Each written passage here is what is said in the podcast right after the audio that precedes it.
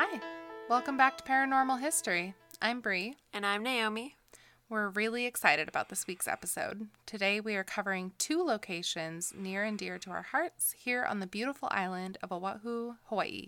We live on Oahu, by the way. The first site we'll be talking about is the Kukaniloko birthing stones. After that, you'll get to learn about the Kaniakapupu ruins, also known as the Summer Palace ruins. This episode is very important to us for a few reasons. Valid information about Hawaiian culture and history can be hard to come by unless you went to school in Hawaii or grew up here. Many people think of Hawaii as being paradise, and it is, but it's also so much more than that. The Hawaiian Islands are an energetic hotspot, and there's a reason why people from all over the world come here for spiritual healing, and sometimes physical healing.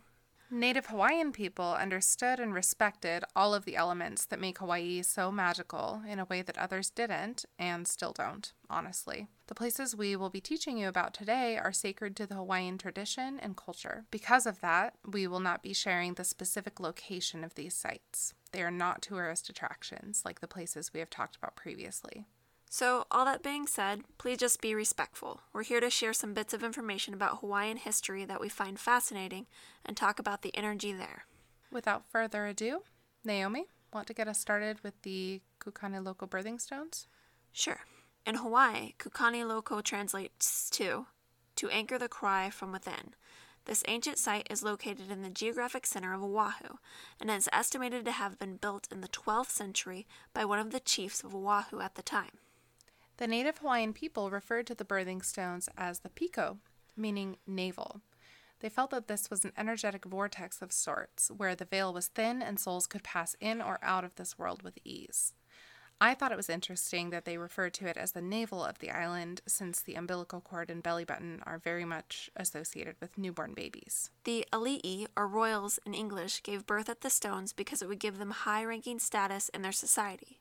It was said that the women who gave birth here did not suffer the typical pains of childbirth and were required to follow a strict diet and exercise regimen in the weeks leading up to giving birth. This regimen was typically recommended by the kahuna, or priests of their tribe. The birthing stones are situated between Oahu's two mountain ranges, the Waianaes to the leeward, or west, and the Ko'olaus to the windward, or east. Due to its location, many historians believe that it was not only used as a birthing site, but as a primitive calendar similar to Stonehenge. This also allowed the Hawaiian people to study astronomy from the site. Hawaiians are very knowledgeable about the cycle of the stars. Much of this knowledge stemmed from the many generations of wayfinders, or voyagers. Think of Moana in Polynesian culture. They named places they were unable to physically see from the birthing stones, like the places on the other side of the two mountain ranges on either side of them. In modern society, this is called celestial mechanics. Keep in mind that they had to be very in tune with the celestial bodies and how they affected Earth because that determined their fishing, sailing, and their crops. I found a quote from an article written by Christine Hitt in August of 2019 for FluxHawaii.com that I wanted to share. She interviewed Martha Noyes, who has studied the stones for decades. This quote summarizes the sacred art of connection associated with the stones. Let's hear it. Kukaniloko taught navigation, it taught astronomy, it probably also taught olelo, language, and the use of Hawaiian orality and its poetics, its way of naming things. If you taught astronomy, then you're teaching the sky. And if you're teaching the sky, you're teaching weather. Birth is associated with, of course, Mother Earth, but it's also associated with the stars and with the plants that make birth more comfortable. Those plants may, not all of them, be associated with stars, which are associated with deities. You can't separate botany from medicine from astronomy. So, the birthing stones weren't just a place to have royal babies. It was a vortex of energy, knowledge, and science for the tribes of old Hawaii. When the equinox sun sets over Mount Kaala in the Waianae Range, it aligns with the birthstones at Kukaniloko, where mothers gave birth. Descendants of Hawaiian royals tell a story of a birth when a star cast a dagger like shadow. The royals who witnessed the birth said that the child would be the greatest king of his generation. Which rock and where the shadow fell was still known by locals. So, using astronomy software, Martha Noyes figured out it was the star Regulus. Other cultures also connect the star with kingship. So it wasn't as simple as just popping out a baby, though. 36 chiefs were present at each birth, 18 stood on each side of the woman giving birth. Can you imagine having that many people? How would you even see? Like, that would be like a huge circle. I don't know. You'd just be talking to the guy next to you, like, hey, it's been a couple of hours. Is there anything going on down there? Can you see anything? It's like a big game of telephone. The woman's legs were elevated in the air to assist in the birthing process, and once the baby was out, the mother and child were taken into a temple that once stood about 300 yards away from the stones. A ceremony was performed to cut the umbilical cord with bamboo, and a sacred drum called Hawea would be beaten to announce the birth of a new god among men. For royals who were unable to make the trek out to the birthing stones, there was actually a lot at stake. Birthing a child there guaranteed a high ranking status, even though there are birthing stones on all of the islands. An example of this is King Kamehameha I, who is well known as the king who united all of the islands during his time as a ruler. I didn't know there was birthing stones on all of the islands. There are, yeah, but these were thought to be special. Okay. Interesting, right? I kind of want to go see the other ones to I see if they're like just as big or like as mini or like laid out the same way. I'm curious. Same here. So once uh, we're allowed to travel again, you know, with the whole coronavirus thing, we should definitely go check out the other birthing stones. Anyways, okay, back to King Kamehameha the first. It was no small feat to unite all of the islands at the time. There was a great deal of animosity between the tribes of the various islands and even between tribes on the same island. Back on topic, King Kamehameha's wife, Queen Keopuolani, was too sick to make the journey to the Oahu birthing stones. She ended up giving birth to their son, Liholiho, on the Big Island about seven centuries after the birthing stones were originally established. There are legends that royalty who participated in cannibalism were not allowed to have their children at the stones. However, this has been argued by historians who say that rumors of cannibalism may have been fabricated by European settlers who were trying to make the native Hawaiians seem like savages and justify their colonization efforts on the islands. It also may have been fabricated for tourism purposes. I could see it going either way. Honestly, I mean, we've heard many stories from the mainland as well where they, where they tried to make the natives seem like savages. That's crazy. I've never heard of a cannibalism story before. Mm-hmm. There's actually, I came across quite a few of them when I was Interesting. doing my research. But again, none of them are confirmed, and a lot of historians don't think that they're true. But people do love macabre stories, don't they? Yeah, absolutely. Whether it's true or not. Before we move on to our second side of the episode, we're going to talk about our spiritual experiences at the birthing stones here on Oahu. On my first trip out to the island to visit Naomi a few years ago, she took me to the birthing stones. She had gone there a few times before I had, so just, I guess, tell us what you thought about it. I originally came there because of the history that it portrays and how cool it is that these women gave birth on a rock and then how the rocks look um, was just fascinating. Also, um, I was always drawn to that place and there was always light on it, like from the sky. There's always light shining on the area. Very cool. Very cool. Well, um, the first time that Naomi took me there, we encountered a lovely spirit. She tried to tell me her name. It sounded to me like Pakalua. Since then, I've talked to some of my native Hawaiian friends, and some of them think it is Pakaloa, which means flower in Hawaiian. Well, that makes sense because what she really liked on her stone were flowers, and she liked them in sunset colors. Yeah, like reds, um, yellows, orange, mostly red and yellow though. She also really likes um, salt, or left as an offering, just like sea salt. They have it blocked off by a bunch of stones to kind of keep people from going in there. And she greeted us at the edge and was just so incredibly welcoming and excited that we were there and um, told me that she had given birth at the Stones many, many centuries ago and kind of told me a little bit about her time as a mother and um, told me that she actually is kind of a guardian of sorts. Like she's meant to be guarding the stones. She also has her favorite stone. That's where, if you were to lay a flower or put salt around, that's where she'd prefer to have it done. Yeah, Pakaloa is wonderful. I love her so much. And every time I've um, taken someone to see the birthing stones, she is always just incredibly excited that we're there and very welcoming energy. That's the only way I know how to describe her. Yep. What did did you feel anything else from Pakalua? No, she's always happy.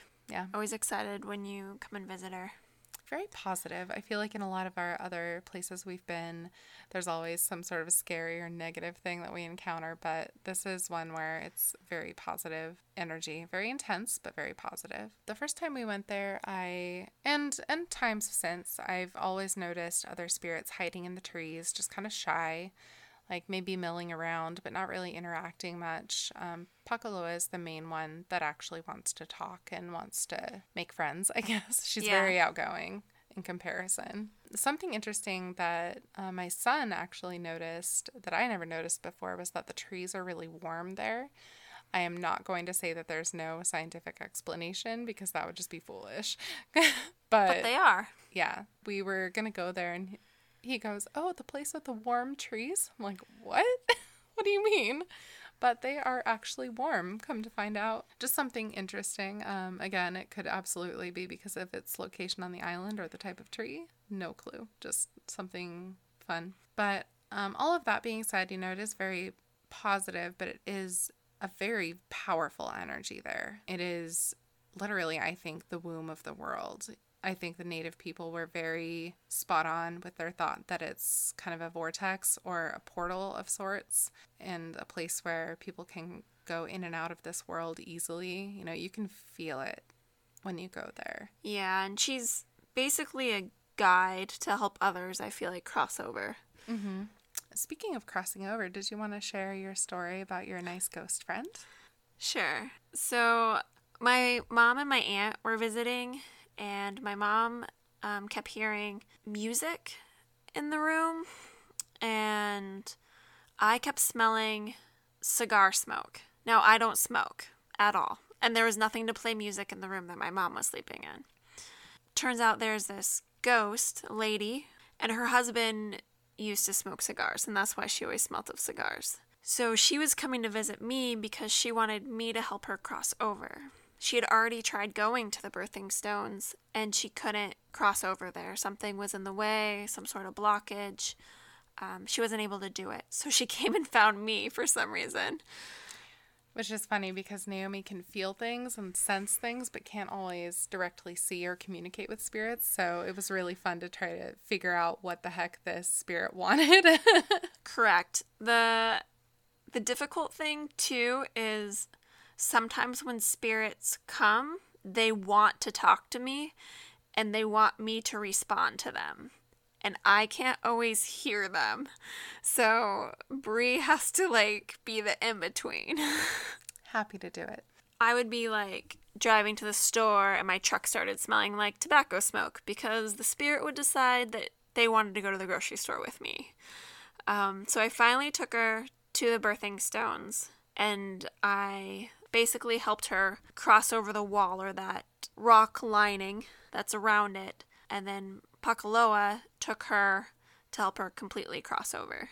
Yeah, it was beautiful. So, you know, the way that many spirits were brought into the world by being born as babies there, I think they can also go out of this world through our lovely friend Pakaloa, who is so sweet and just loves flowers. Look, I'll bring you flowers. You're just so nice. and apparently, if they have problems crossing over, they come find me. Yeah, apparently. it was difficult to find much about specific hauntings at the stones, although many native people claim to have seen royals guarding the stones. Have okay. you seen anything like that? You know, I don't know if they're royals specifically, but you know, I have seen quite a few people, mostly women, milling around, and then you know, obviously Pakaloa is also always at the forefront whenever we visit. Right. So maybe she was a royal. I don't know. But it's not surprising. It was a sacred place to them for many centuries. I would want to guard it too. Are we ready to move on to the Summer Palace ruins? Sure. Let's do it. The Kania Kapupu Palace was completed around 1845 under the rule of King Kamehameha III. The parcel of land the palace was built on was called Luakaha, which translates to place of relaxation. The original grounds included a perimeter wall, the palace, which was a large room with a porch surrounding the exterior of the building, a detached kitchen house, a garden, and a temple dedicated to Lono, the Hawaiian god of agriculture, fertility, peace, and music. In dedication to Lono, the palace was named Kaniakapupu, which means the singing of the land shells. The palace was built in the Nuuanu Valley, which tends to be cooler and has more shade than other parts of the island. It was a great place to escape in the summer months to relax, but it also allowed the Hawaiian royals a break from the Western influence that had invaded their culture. At the palace, they were able to wear their native clothing and embrace their culture without it being looked down upon. A luau held there in 1847 in honor of Hawaiian Restoration Day is reported to have had 10,000 people in attendance. Just a fun fact about the structure itself it's made of what looks like concrete. To hold the stones together, Hawaiians crushed and melted coral from the reefs and made it into a type of plaster. Very cool. As legend goes, King Kamehameha had his warriors rest there during the Battle of Nuuanu Pali in 1795. This battle is a huge one in the Hawaiian history. It was the turning point of King Kamehameha, the first unification of the islands that we talked about earlier. After 1847, it seems that the palace was abandoned. There are no other known mentions of it until 1874, when a map of the area had a marker stating Old Ruin, where the palace was. Historians aren't sure why the palace was abandoned so soon after it was built. In the structure as it stands today, you can still see a single window. Supposedly, this was built off center because the Hawaiians believed spirits called night marchers wouldn't be able to see them that way. The night marchers are a bit of local folklore. As the legend goes, the night marchers are the spirits of the warriors who died in the Battle of Nuuanu Pali. It's estimated that 400 men died during the battle and still roam the woods of the islands in an effort to protect it. It's said that the night marchers carry torches, and some have even reported the sound of a drum beating. According to the legend, if you make eye contact with one of them, you will be killed. Supposedly, if you share a bloodline with one of them, you'll be spared. To this day, many people still leave offerings at the palace ruins, whether it's for the night marchers or the former king and queen. No one really knows. So, let's chat about the energy at the palace ruins. Well, um, I do want to say the first time that I ever went there, there were people hiding behind the trees with weapons. So I would not be surprised if they were night marchers. Um, although, you know, the legend says that you can't look them in the eyes and that they just march in a line, but I don't know if every single one of them does that exact thing or. Could you tell what they're wearing, or did they look like They- people that would be warriors? Yes. Okay. Yes. So that kind of made me think they might be night marchers. I didn't really know much about the legend at that time, though. So, you know, looking back on what other people have seen doesn't entirely match up with What their idea saw? of night marchers, but that's just what I saw. There is also a male energy guarding it. Every time I've been there, I, I have asked permission to enter because they are very protective. Again, completely understandable, especially since, unfortunately, you know, it kind of attracted a lot of tourists for a while there because someone had posted directions to it online. So, you know, there was some graffiti, some um, some trash around the grounds, you know, stuff like that. Speaking of, a spirit actually asked me to pick up trash someone had left there at one point. I think it was a water bottle. Glad to help out. That's funny. Um, back behind the former kitchen area was super, super creepy. Yeah, I didn't want to go back there. It so whatever whatever was back there just didn't feel good. I didn't go past where the rocks were. They they didn't want you to go back there either. No, no. It it just like it made the hair on the back of my neck stand up. But, you know, for the most part, it's a pretty peaceful place. As soon as you go into the trees, it's like you can't even hear the hustle and bustle of the outside world. The one thing that I also noticed about this place is there's always the sun shining right through the middle of the palace ruins. Mm-hmm. Yeah, it's really, really beautiful. And it's in the middle of this lush forest. So you basically have to walk through the jungle to get there. There's lots of bamboo. I mean, it's a very serene place, a really lovely place to meditate and kind of ground. And people do, like we said, they do leave offerings. Like um, I've seen a lot of flowers and leis up there. I've seen fruit too. Mm-hmm. Fruit. And um, just a fun fact there's also lots of ti plants, spelled T I. In Hawaiian culture, ti plants are thought to be very protective, both spiritually and physically. Oh, interesting. Yeah. There's lots of ti plants around the edges of the ruins that look like they've been there for quite a long time. I, I assume that they were obviously planted after it was abandoned, but maybe they were planted by the natives to protect the integrity of the structure and the spirits there. Could be. Either way. Um, one thing I did notice is there's one point, as an empath, you pick up on people's emotions a lot. And at one point, I didn't know why, but I wanted to cry all of a sudden. And that's because a spirit who was sad got right next to me and walked like right past me. Yeah, I remember that. That was weird. I think you even asked me like, "Hey, um, did someone just walk up to me?" I did because I I'm like, feel so sad. why do I want to cry right now? That shouldn't be happening. Yeah. And another thing about the hike in, I f- always feel like I'm being watched the entire way up there. I don't know how you feel, Naomi. Yeah, it's definitely a different vibe from the some um from the birthing stones. Birthing stones are like happy and cheery. Summer Palace Ruins is more like watchful and mm, I wouldn't say like darker, but protective. Yeah.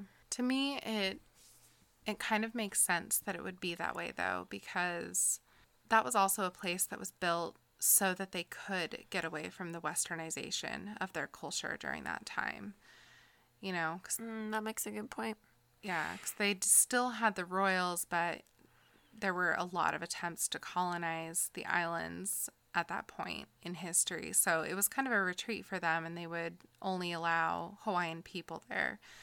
So, especially with um, us not being Native Hawaiian, I think it would make sense why they might be a little hesitant if they see us coming, even as spirits. So, question. In the Summer Palace ruins, when they find out that you can see them, how are they towards you? Interestingly enough, every time I've been there, they almost expect that I can see them. The male energy that kind of guards the front, he has never seemed surprised. He'll just look me straight in the eyes and ask me what I'm doing there. Some Or maybe he thinks everyone can see him. yeah, maybe. Maybe he's like stuck in a loop or something. I don't know. Or he's really mad when they can't see him or they pretend like he doesn't exist. so disrespectful. The the ones in the trees, you know, they're much more shy when I go there. They don't they don't pop out as easily. I don't know again, they they don't seem surprised that I can see them either, but it's it doesn't make them really want to interact with me much. But when I whenever I explain what I'm doing there and that I'm not you know, I'm just there to pay my respects, they loosen up a lot. And basically, their condition is leave it better than you found it. And, you know, that one time they asked me to pick up trash for them, which I have no problem doing. So, yeah, I mean, overall, um, not bad energy at all, just very fiercely protective of their culture and their space. Do you find, in general, doesn't have to be related to this, that have you ever encountered when a spirit finds out that you can see them, that they want to talk to you or want to tell you something? Oh, yeah, Okay. all the time. I think that sometimes they get used to no one being able to see them, or they might even be confused. There's a lot of spirits that are confused about what happened to them, especially if they died suddenly or may have not made peace with what happened to them. So if they see that I can talk with them and kind of counsel them, I think it puts them at ease and Okay. gives them a sense of relief in a way. Okay. Yeah, do you have any other thoughts on the palace ruins or Nope, I'm all thought out. All right, we're all thought out. Thanks for joining us. If you do have any spooky stories that you want to share, whether it's folklore from your culture, whether it's a personal ghost story that you have, or even paranormal stories that turned out not to be paranormal and had an everyday explanation, please send it to us. We have a Facebook page, it's just Paranormal History. You can message us there. Or you can also send an email to paranormalhistoryinfo at gmail.com. And we'll read them and create spooky episodes. Yeah, so please send us your stories. We have one spooky sewed up so far. Um, we have some stories and we're working on the second one. So just keep them coming. Or if you do have any location suggestions for future episodes too, just send us all your stuff. We want to hear from you. Send us all your thoughts. Bye. Bye.